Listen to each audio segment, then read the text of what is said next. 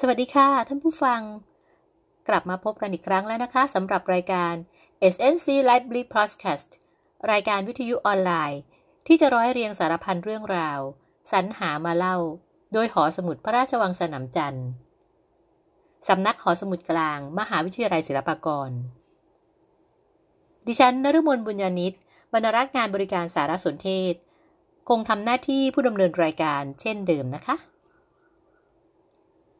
ค่ะ และสำหรับสัปดาห์นี้นะคะ ก็จะเป็นสัปดาห์สุดท้ายท้ายสุดของเดือนแห่งความรักแล้วนะคะ ในเดือนนี้เรามีวันเวลาที่เกี่ยวข้องกับเรื่องราวของความรักหลากหลายแบบหลายประเภทนะคะ เริ่มตั้งแต่ต้นเดือนนะคะ ซึ่งเป็นความรักในหมู่เครือญาตินะคะกันนั้นคือ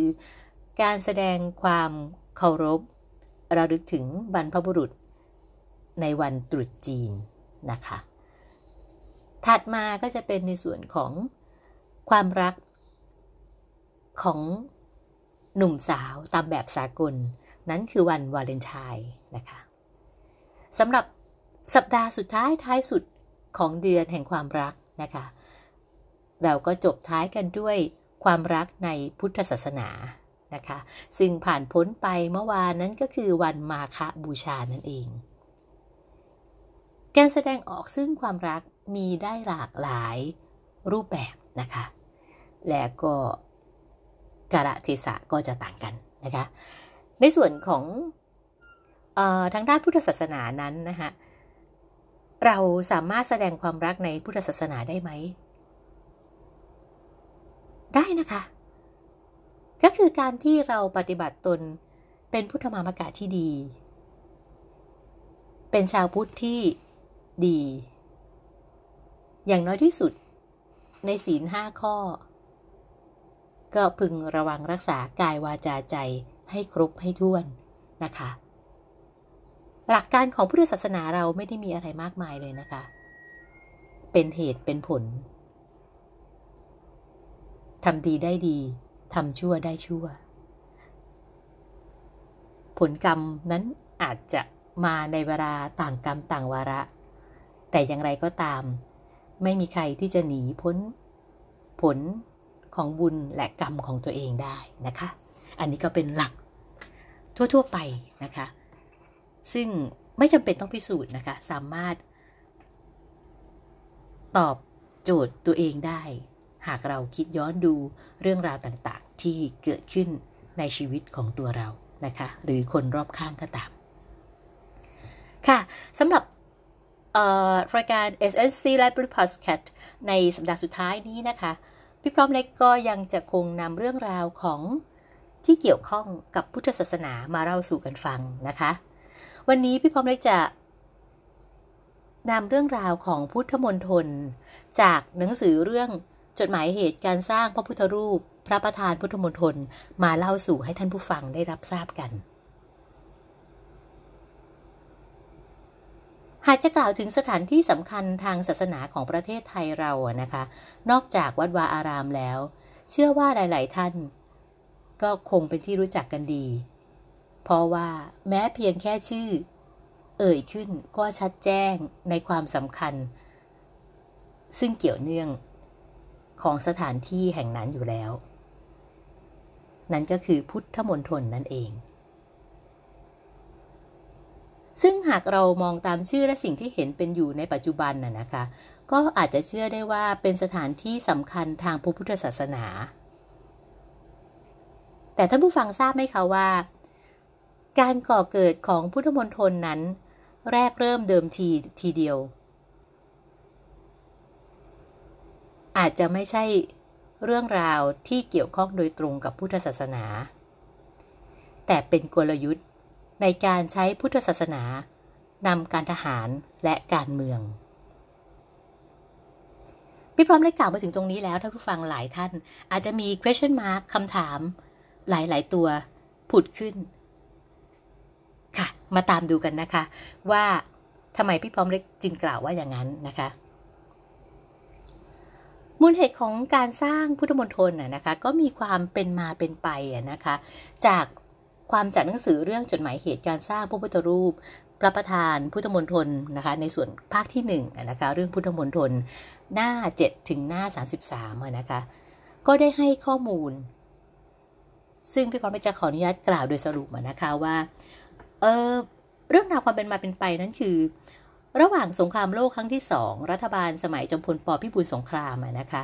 ก็มีการสร้างฐานทัพที่จังหวัดเพชรบูรณ์ และเขตขออภัยค่ะ และเขตปลอดทหารในบริเวณเชื่อมต่อระหว่างจังหวัดพระนครศรีอยุธยา และจังหวัดสระบุรี ซึ่งเป็นนโยบายรีบด่วนและสาระอขออภัยค่ะ แต่สำคัญนะคะเพื่อการขับไล่ญี่ปุ่นตามแผนยุทธการที่ 7 ขณะเดียวกันรัฐบาลในสมัยนั้นก็คือรัฐบาลของจอมพลปอนะคะ ก็ได้ออกประกาศเป็นพระราชกำหนด จัดระเบียบราชการบริหารนครบาลเพชรบูรณ์ และพระราชกำหนดพุทธบทบุรีมณฑลขึ้น เพื่อเป็นการปกปิดแผนการสร้างฐานทัพและเขตปลอดทหาร รัฐบาลนั้นนะคะก็ได้เสนอร่างพระราชบัญญัติ อนุมัติพระราชกำหนดทั้งสองพระราชกำหนดดังที่พี่พร้อมได้กล่าวไปแล้วนะคะ ก็คือพระราชกำหนดจัดระเบียบราชการบริหารนครบาลเพชรบูรณ์ และพระราชกำหนดพุทธบุรีมณฑลนะคะเมื่อการนำเสนอร่างพระราชบัญญัติอนุมัติพระราชกำหนดทั้งสองเนี่ยนะคะเข้าสู่การพิจารณาของสภาผู้แทนราษฎรนะคะ เมื่อวันที่ 20 และวันที่ 22 กรกฎาคม พุทธศักราช 2487 โดยลำดับ แต่สภาก็ลงมติไม่อนุมัติร่างพระราชบัญญัติทั้งสอง ส่งผลให้รัฐบาลจอมพลปพิบูลสงครามต้องลาออกนะคะ ทั้งนี้ร่างพระราชบัญญัติอนุมัติพระราชกำหนด พุทธมุบุรีมณฑลขออภัยค่ะ จะติดชื่อปัจจุบันนะคะเอ่อทั้งเอ่อร่างพระราชบัญญัติอนุมัติ พระราชกำหนดพุทธบุรีมณฑลน่ะนะคะที่รัฐบาลเสนอต่อสภานะคะก็มีเหตุผลนั่นคือ เพื่อดำเนินการจัดสร้างนครศักดิ์สิทธิ์แห่งพระพุทธศาสนา ให้เป็นแหล่งกลางที่ชุมนุมแห่งการศึกษาและพระพุทธศาสนา และปฏิบัติศาสนธรรม เป็นที่รวมประดิษฐานแห่งศาสนาวัตถุทั่วราชอาณาจักร และเป็นที่ตั้งแห่งการบริหารพระพุทธศาสนาและคณะสงฆ์ทั้งเป็นนิวาสมณฑลของพุทธมามกะชน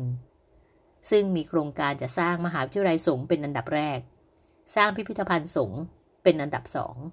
และสร้างนิวาสถานเป็นอันดับสามทั้งนี้เบื้องหลังของการสร้างพุทธมณฑลนะคะ ซึ่งมีบันทึกของจมพลปพิบูลสงคราม ได้กล่าวไว้นะคะในเรื่อง การต่อสู้ขัดขวางรอเกาะกอง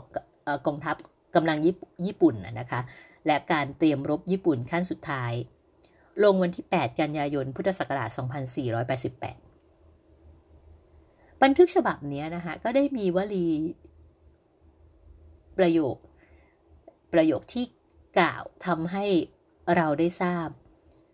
ว่าทำไมถึงมีการดำริสร้างพุทธบุรีมณฑลขึ้น นะคะในบันทึกนี้กล่าวไว้ว่า ญี่ปุ่นคิดจะเอาชนะเราในเรื่องนี้ โดยจะเข้าไปอยู่ในพื้นที่หลังแนวรบของกองทัพที่สองคือระหว่างรบบุรีกับสระบุรี ผมจึงได้เอาพระเข้าช่วย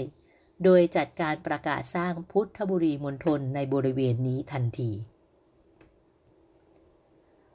ความดังกล่าวเนี่ยฮะก็ทำให้เราทราบว่า ดำริอันแท้จริงที่จะตั้งพุทธมณฑลหรือพุทธบุรีมณฑลในประเทศไทยขึ้นครั้งแรกนั้น เกิดมีมาตั้งแต่ 2004 พศพุทธศักราช 2487 และก็มีชื่อว่าพุทธบุรีมณฑลไม่ใช่พุทธมณฑลดังเช่นปัจจุบันนี้นะคะ พุทธมณฑลปัจจุบันนี้นะคะก็เป็นชื่อ เป็นสถานที่อันเนื่องด้วยงานฉลอง 25 พุทธศตวรรษก็เนื่องด้วยเจตนารมณ์ซึ่งเป็นประโยชน์ต่อพุทธศาสนาอันเป็นศาสนาประจำชาตินะคะ แม้ว่าโครงการพุทธบุรีมณฑลจะเกิดด้วยเหตุผลภาวะทางการเมืองเป็นสำคัญ แต่เมื่อใกล้ปีพุทธศักราช 2500 ซึ่งเป็นปีที่พระพุทธศาสนาดำรงมาได้ 2,500 ปี หรือ 25 พุทธศตวรรษ ประเทศที่นับถือพุทธศาสนาทั่วโลก ต่างก็จัดงานมงคลเฉลิมฉลองในโอกาสนี้ ประเทศไทยของเราเอง ซึ่งจอมพลปพิบูลสงคราม ได้กลับมาดำรงตำแหน่งนายกรัฐมนตรีอีกสมัยหนึ่ง จึงได้รื้อฟื้นโครงการ พุทธบุรีมณฑลกลับขึ้นมาอีกครั้งหนึ่ง ด้วยการแต่งตั้งคณะกรรมการจัดงานฉลอง 25 พุทธศตวรรษแห่งพระพุทธศาสนาขึ้น เมื่อเดือนกรกฎาคม พุทธศักราช 2497 มีพลตำรวจเอกเผ่าศรียานนท์รัฐมนตรีว่าการกระทรวงมหาดไทยเป็นประธานคณะกรรมการจัดเตรียมงานฉลอง 25 พุทธศตวรรษ ในส่วนของงานฉลองดังกล่าวนะคะก็กำหนดทั้งในส่วนของประชาชนและรัฐบาล โดยระหว่างวันที่ 12 ถึง 18 พฤษภาคม พุทธศักราช 2500 นะคะ ก็มีการจ้าง อขออภัยค่ะ มีการจัดสร้างโรงพิธีงานฉลอง 25 พุทธศตวรรษขึ้นนะคะที่บริเวณท้องสนามหลวง และก็ให้ประชาชนนั้นได้มีส่วนร่วม โดยกำหนดให้มีการสวดมนต์รักษาศีลทำบุญทำทาน และประกอบการกุศลต่างๆ ในส่วนของรัฐบาลเองนะคะก็ได้บูรณะวัดและปูชนียสถานที่สำคัญทางพุทธศาสนานะคะอีกทั้งยังมีการ อภัยโทษนะคะ แล้วก็ปลดปล่อยผู้ต้องโทษ นิรโทษกรรม ผู้กระทำผิดบางประเภท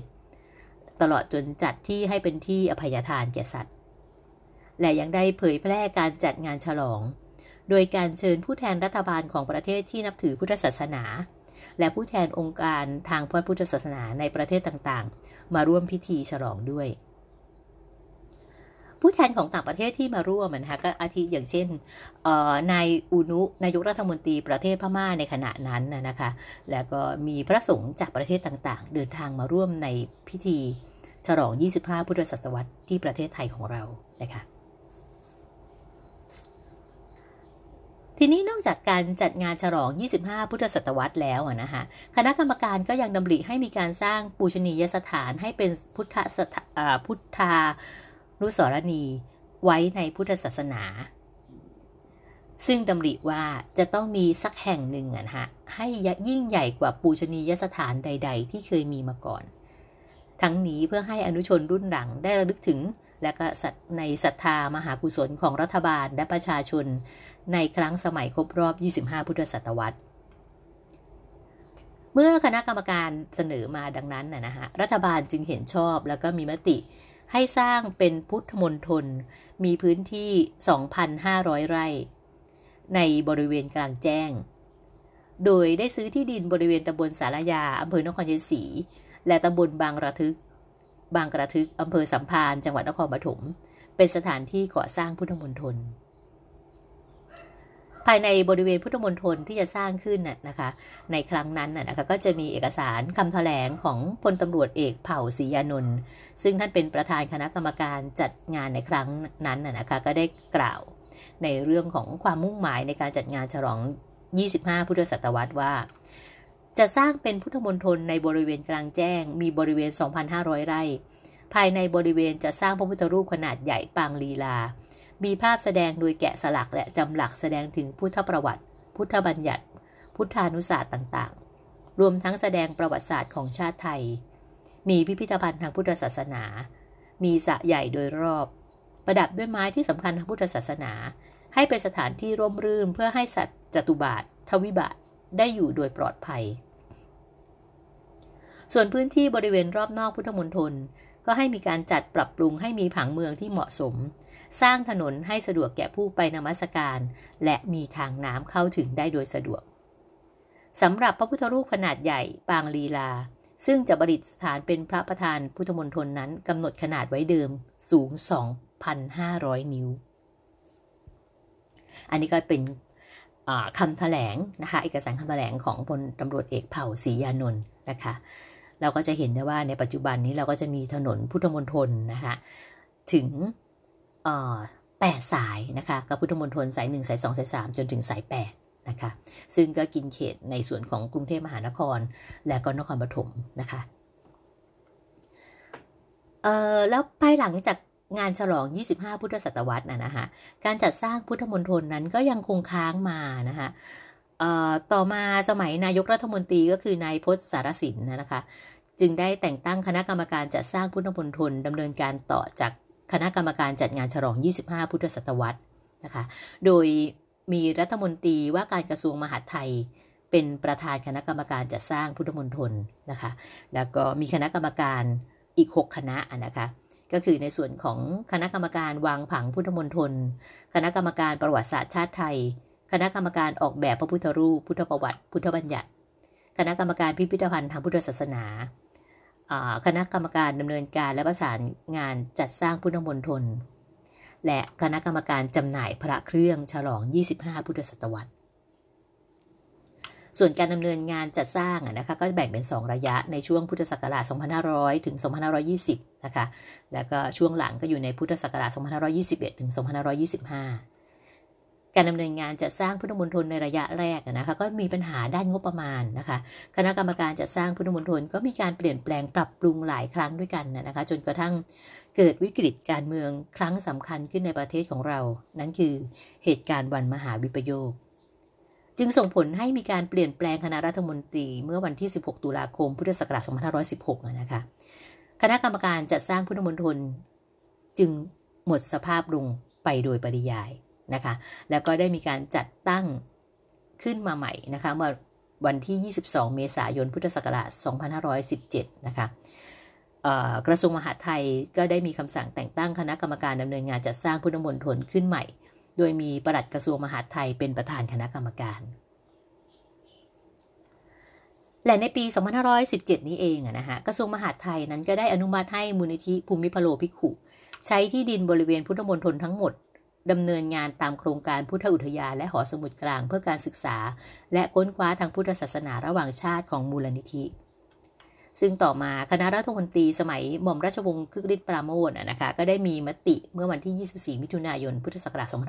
2518 อนุมัติให้ความสนับสนุนและความอุปการะตลอดจนให้หน่วยราชการต่างๆ ให้ความร่วมมือแก่โครงการนะคะและต่อมาวันที่ 26 สิงหาคมปีเดียวกัน คณะรัฐมนตรีก็มีมติเพิ่มเติมเพื่อให้โครงการลุล่วงไปในเวลาอันควร โดยลดพื้นที่ดำเนินการลงเหลือ 500 ไร่ และให้กระทรวงมหาดไทยดำเนินการจัดสร้างพุทธมณฑลต่อไป ให้มูลนิธิภูมิพโลภิกขุดำเนินการในส่วนของการสร้างหอสมุดกลางและพุทธอุทยาน รวมทั้งการปลูกต้นไม้นานาชนิด โดยมีทางราชการให้ความสนับสนุนและอนุเคราะห์ กระทั่งมาถึงปีพุทธศักราช 2521 สมัยพลเอกเกรียงศักดิ์ชมนันเป็นนายกรัฐมนตรีนะคะ รัฐบาลก็ต้องให้ความสนับสนุนและเร่งรัดโครงการก่อสร้างพุทธมณฑลให้เสร็จสิ้นโดยเร็ว ในวันที่ 24 มีนาคมพุทธศักราช 2521 คณะรัฐมนตรีจึงมีมติให้กรมการปกครองกระทรวงมหาดไทย โอนงานการสร้างพุทธมณฑลให้กรมศาสนา กระทรวงศึกษาธิการดำเนินการต่อ และอนุมัติให้มูลนิธิภูมิพโลภิกุส่งเสริมการสร้างพุทธมณฑลได้ตามที่ประสงค์ ในส่วนที่จัดศรัทธาตามแบบแปลนแผนผังที่คณะกรรมการจัดสร้างเห็นสมควร เป็นอย่างไรคะ เรื่องราวของการสร้างพุทธมณฑลนะคะ ซึ่งเราผ่านไปผ่านมานะคะแล้วก็มองว่าเป็นปูชนียสถานแห่งหนึ่งนะคะ ซึ่งมีความกว้างขวางใหญ่โตแล้วก็ร่มรื่นนะคะ และสิ่งหนึ่งที่เราต้องสะดุดตาเมื่อเวลาที่เราผ่านพุทธมณฑลนั้นคือพระประธานพุทธมณฑลนั่นเองนะคะ พระพุทธรูปซึ่งเป็นพระประธานพุทธมณฑลนี้นะคะศาสตราจารย์สินพิรศรีท่านได้รับแต่งตั้งจากคณะกรรมการจัดงานฉลอง 25 พุทธศตวรรษนะคะ ให้เป็นกรรมการในคณะกรรมการออกแบบพระพุทธรูป พุทธประวัติพุทธบัญญัติ ในการประชุมตั้งแต่ครั้งแรก เมื่อวันที่ 16 สิงหาคม พุทธศักราช 2497 นะคะ ซึ่งมีการประชุมณห้องประชุมกรมศิลปากรนะคะ และท่านก็ได้เสนอความคิดเห็นเกี่ยวกับการสร้างพระพุทธรูปต่อที่ประชุมคณะกรรมการว่า พระพุทธรูปนั้นไม่ใช่องค์พระพุทธเจ้าจริง เป็นแต่เพียงสิ่งแทนอันหมายถึง พระธรรมคำสั่งสอนของพระองค์เท่านั้น ถ้าพูดในด้านความรู้สึกแห่งจิตใจแล้ว ควรเป็นแบบ idealistic แต่อย่างไรก็ตาม ขอให้เป็นหน้าที่ของศิลปินผู้ออกแบบ จะเป็นแบบไหนก็ได้ ขอให้เกิดความรู้สึกก็แล้วกัน อาจารย์ศิลป์พิรศรีท่านได้เสนอแนวคิดในการสร้างพุทธรูปต่อที่ประชุมดังนั้นนะคะ ที่ประชุมก็มีมติ ให้สร้างพระพุทธรูปแบบ idealistic อันเป็นแบบของชาวตะวันออก แต่ในเวลาต่อมานะคะ เมื่อคณะกรรมการอำนวยการจัดสร้างพุทธมณฑลได้นำร่างเสนอของศาสตราจารย์ศิลป์พิรศรีกลับมาศึกษาและคำนวณตัวเลขต่างๆ เพื่อความเหมาะสมอีกครั้งนะคะ ก็ได้มีการเปลี่ยนแปลงความสูงขององค์พระจาก 2,500 นิ้ว มาเป็น 2,500 กระเบียด หรือในราวๆ 15.785 เมตรนะคะ 15 เมตร 7อ่า785มิลไหมฮะ ใช่ไหมฮะและก็เปลี่ยนจากการใช้ทองแดง หรือประดับกระจกหุ้มห่อคอนกรีตแกนเหล็ก ซึ่งเป็นมติของคณะกรรมการออกแบบพระพุทธรูปตามแนวคิดของศาสตราจารย์ศิลป์นะคะ ที่ว่าควรหุ้มห่อคอนกรีตแกนเหล็ก ด้วยกระเบื้องเคลือบเล็ก ๆ เหมือนอย่างองค์พระปฐมเจดีย์หรือห่อหุ้มห่อด้วยอิฐกระจกแวววาวสีทอง เหมือนอย่างพระศรีรัตนเจดีย์ที่วัดพระศรีรัตนศาสดาราม ก็ถูกปรับมาเป็นการใช้โลหะสำริดหล่อทั้งองค์พระ รวมทั้งปรับปรุงรูปแบบแท่นประดิษฐานใหม่ด้วยนะคะ ด้วยเหตุของอดินนะคะดินบริเวณที่จะ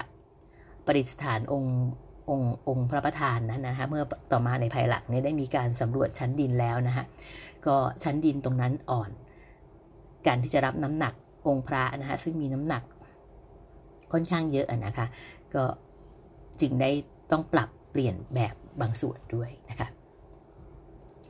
พระพุทธรูปพระประธานพุทธมณฑลนั้นนะคะนับว่าเป็นประติมากรรมสำริดพระพุทธรูปปางลีลาที่ใหญ่ที่สุดนะคะ เท่าที่เคยสร้างกันมาในประเทศไทยของเรา และผลงานการออกแบบองค์พระประธานนี้นะคะก็นับว่าเป็นผลงานที่สุดท้ายในภูมิภาคตะวันตกนะคะที่อาจารย์ศิลป์ของเราได้สร้างไว้แต่เพียงครึ่งดิ่งนะคะพุทธลักษณะของพระประธานพุทธมณฑลที่อาจารย์ออกแบบไว้นะคะก็จะเป็นออกแบบไว้แล้วก็ปั้นต้นแบบปั้นปั้นต้นปั้นหุ่นต้นแบบไว้ด้วยนะคะ เป็นพระพุทธรูปปางลีลา มีพระเกศมาลาเป็นเปลวสูงเหนือพระเศียรนนะคะ ทรงห่มจีวรเฉวียงบ่าพาดสังคติ อยู่ในท่าย่างพระบาท มีบัวรองพระบาทนะคะอาจารย์ศิลป์พิรศรีท่านได้ออกแบบไว้ทั้งหมด 4 แบบนะคะ และคณะกรรมการก็ได้คัดเลือกไว้ 1 แบบ และก็มอบหมายให้ท่านปั้นหุ่นแบบพระพุทธรูปสูง2 2เมตร 14 เซนนะคะ แล้วจึงปั้นขยาย องค์พระนะคะจากต้นแบบให้สูง 3 เมตร 50 อีก 1 องค์นะคะเพื่อประดิษฐานณมณฑลพิธีท้องสนามหลวง ในงานฉลอง 25 พุทธศตวรรษ เมื่อวันที่ 12 ถึง 18 พฤษภาคม พุทธศักราช 2500 นะคะ เพื่อให้ประชาชนนั้นได้สักการะนะคะ แล้วก็ในส่วนของงานฉลองพุทธศตวรรษ25 พุทธศตวรรษนั้นนะฮะก็ได้มีการแห่พระพุทธรูปนะคะ ก็คือองค์องค์องค์องค์พระประธานที่เป็นต้นแบบเนี่ยนะคะก็มีการแห่โดยกระบวนพระยุหญาตราทางชลมาศด้วยนะคะเมื่อวันที่ 14 พฤษภาคม พุทธศักราช 2500ในส่วนของพระพุทธรูปองค์แรกที่เป็นต้นแบบนะคะก็ได้นำไปประดิษฐานที่โรงพิธีนะคะ ส่วนองค์ที่สอง ก็ได้นำไปประดิษฐานณพุทธมณฑลจำลองที่สร้างไว้ด้านเหนือของท้องสนามหลวง หลังจากนั้นนะคะก็ได้มีการนำพระพุทธรูปองค์ต้นแบบมาเก็บรักษาที่กองหัตถศิลป์กรมศิลปากร ส่วนองค์ที่พุทธมณฑลจำลองนะคะก็ยังคงประดิษฐานไว้กระทั่งเมื่อรื้อถอนพุทธมณฑลจำลองนะคะก็มีการชำรุดคงเหลือแต่พระเศียร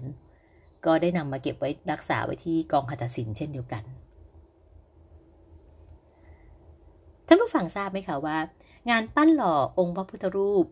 ที่เราเห็นกันอยู่ในปัจจุบัน ซึ่งท่านท่าน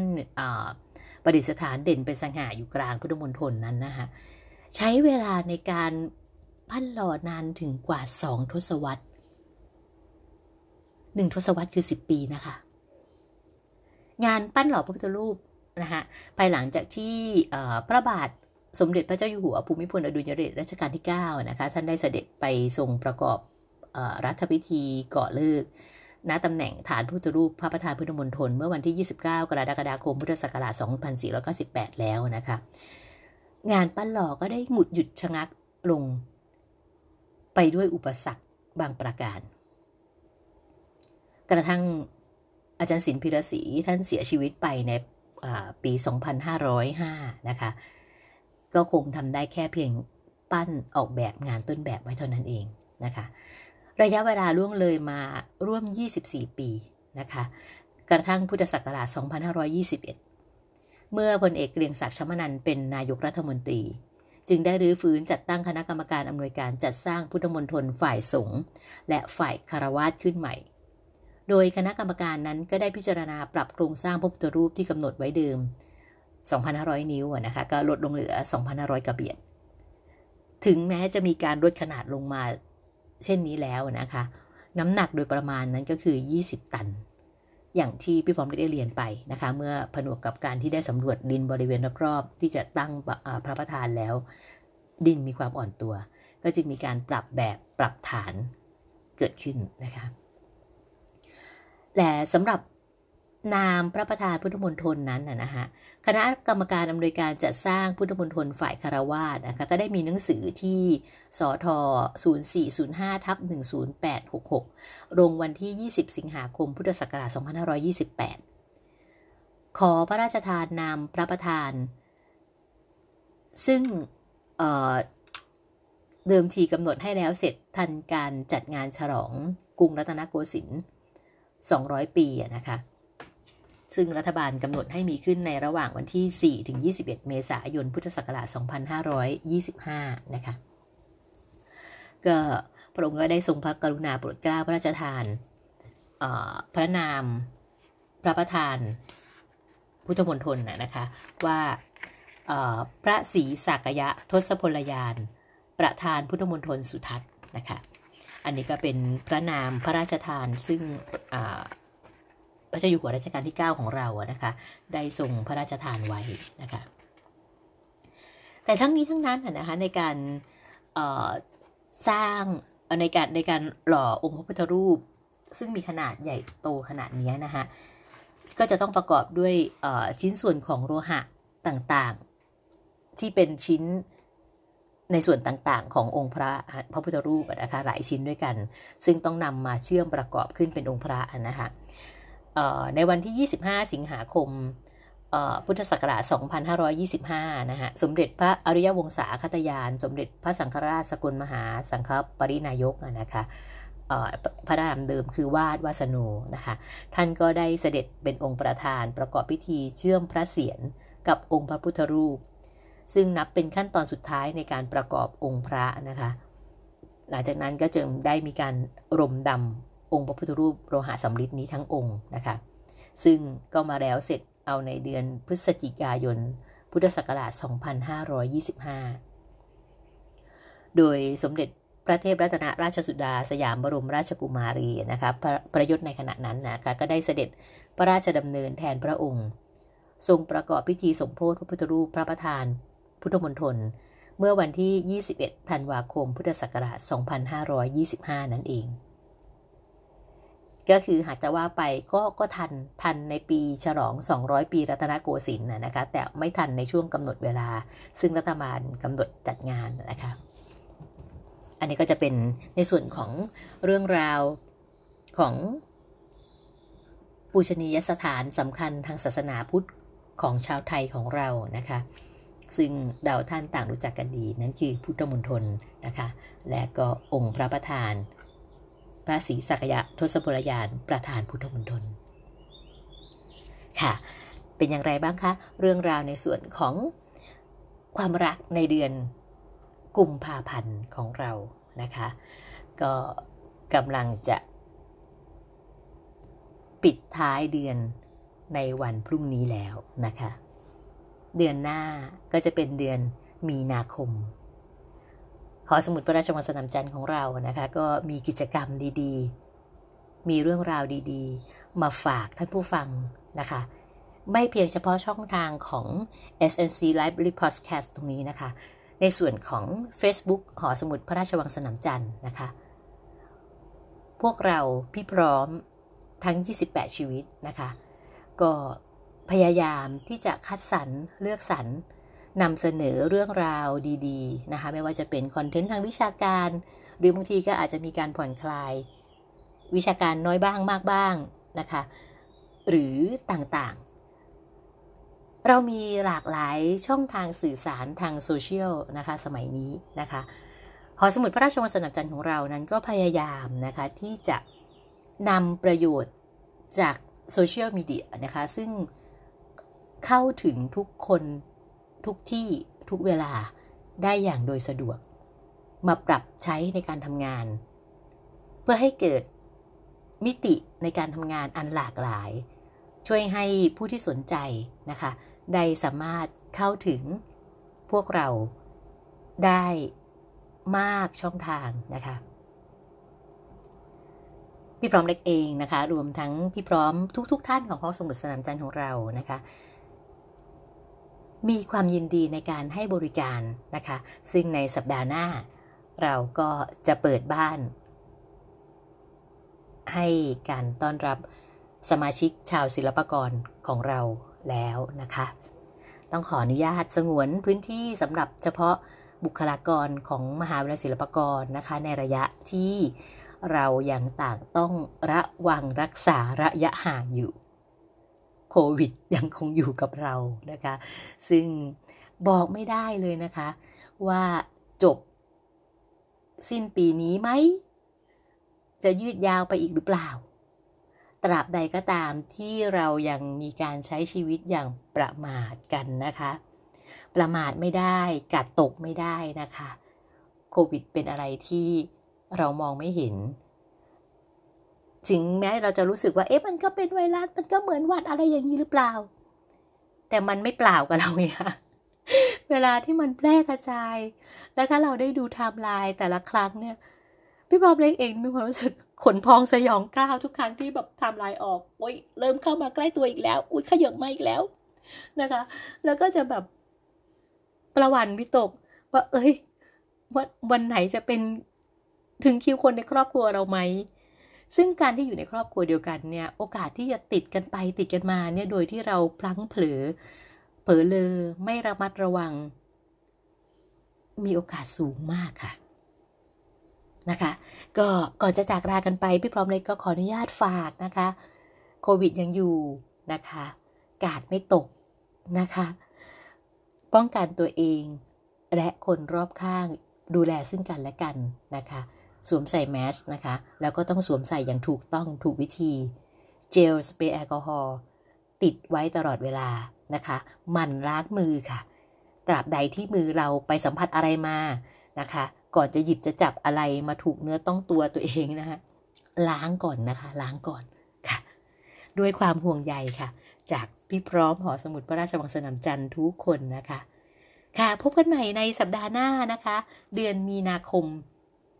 หอสมุดสนามจันทร์มีอะไรจะมานำเสนอกับท่านผู้ฟังนะคะ และก็ท่านผู้ชมที่ติดตามทาง Facebook หอสมุดพระราชวังสนามจันทร์ก็ติดตามกันได้ค่ะสำหรับวันนี้ขอกล่าวคำว่าสวัสดีค่ะ